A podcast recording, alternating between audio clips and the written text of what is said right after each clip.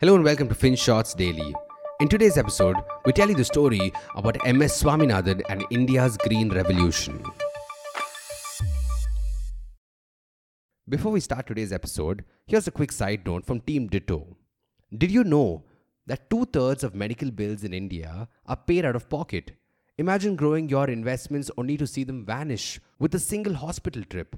That's why, as a financially prudent individual, you must have comprehensive health insurance. And for this, you can talk to our team at Ditto Insurance today, where we guarantee unbiased, spam free, and personalized insurance advice. The link is in the description below. Now, on to today's episode. In 1943, India was ravaged by a famine in the Bengal region. Over 3 million people lost their lives due to starvation. But this event triggered a young man named MS Swaminathan.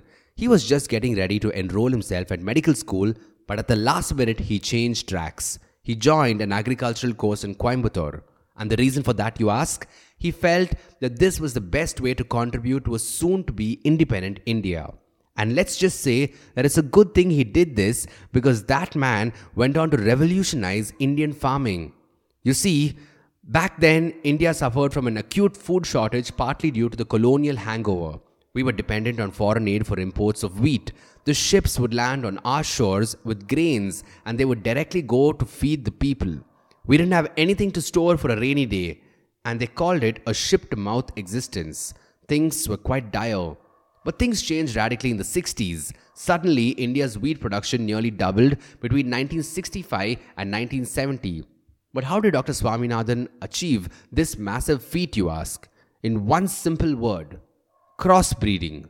He figured that the only way to bring about a change was by tweaking the genes and manipulating the various varieties of wheat. Give them the superpower of being more responsive to fertilizers and water, and even to reduce their height to deal with something called lodging. The thing that happens when the root or stem breaks down because of the height. And all this reduced yield drastically. The only way that Dr. Swaminathan and his team could counter it was by making a dwarf like variety of the crop. But wait, we have to admit that this actually wasn't his brainwave or creation. In fact, the seeds of this revolution were sown across the seas in Mexico.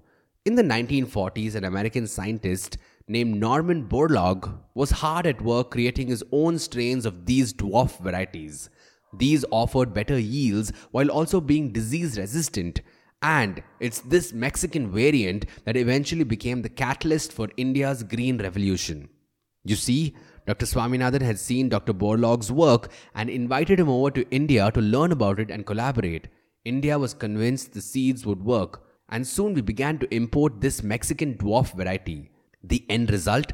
We had a bumper crop in 1968.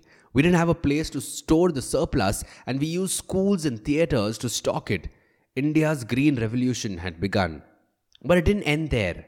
Mexico transferred the technical know how to India too. That way, Indian scientists could put their heads down and create even better derivatives of the crop, ones that were more resistant to diseases and more suited to India's climate.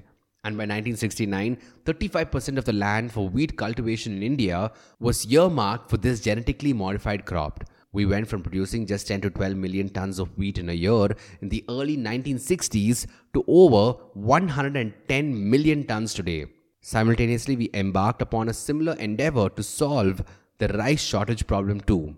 We were focused on these high yield dwarf varieties, and because Dr. Swaminathan headed matters during those tumultuous times, he earned the moniker of the father of the Green Revolution. But hey, all good things have a bad side to it, right? And that's the same thing with the Green Revolution too.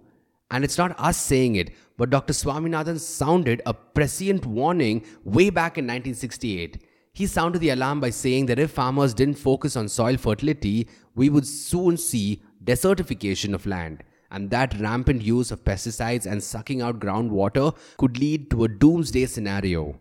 That brings us to today and the significant fallout from this indiscriminate use of fertilizers, especially the heady concoction based on nitrogen, phosphorus, and potassium. Simply put, NPK. Research suggests that a desirable mix of NPK has to be in the ratio of 4 is to 2 is to 1. But in our quest to keep beefing up output, we amped up fertilizer use and the soil now boasts NPK of 7 is to 2 is to 4.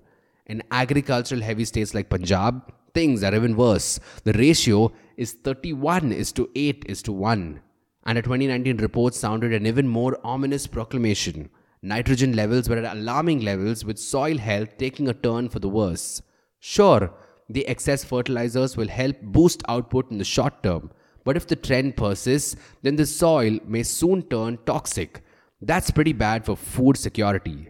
So, yes, while we've had one green revolution already, in the words of Dr. Swaminathan, today we need an evergreen revolution, one that combines science with ecology, one that's sustainable, and maybe someone else will pick up the baton now that he's passed. We need someone to solve today's problems.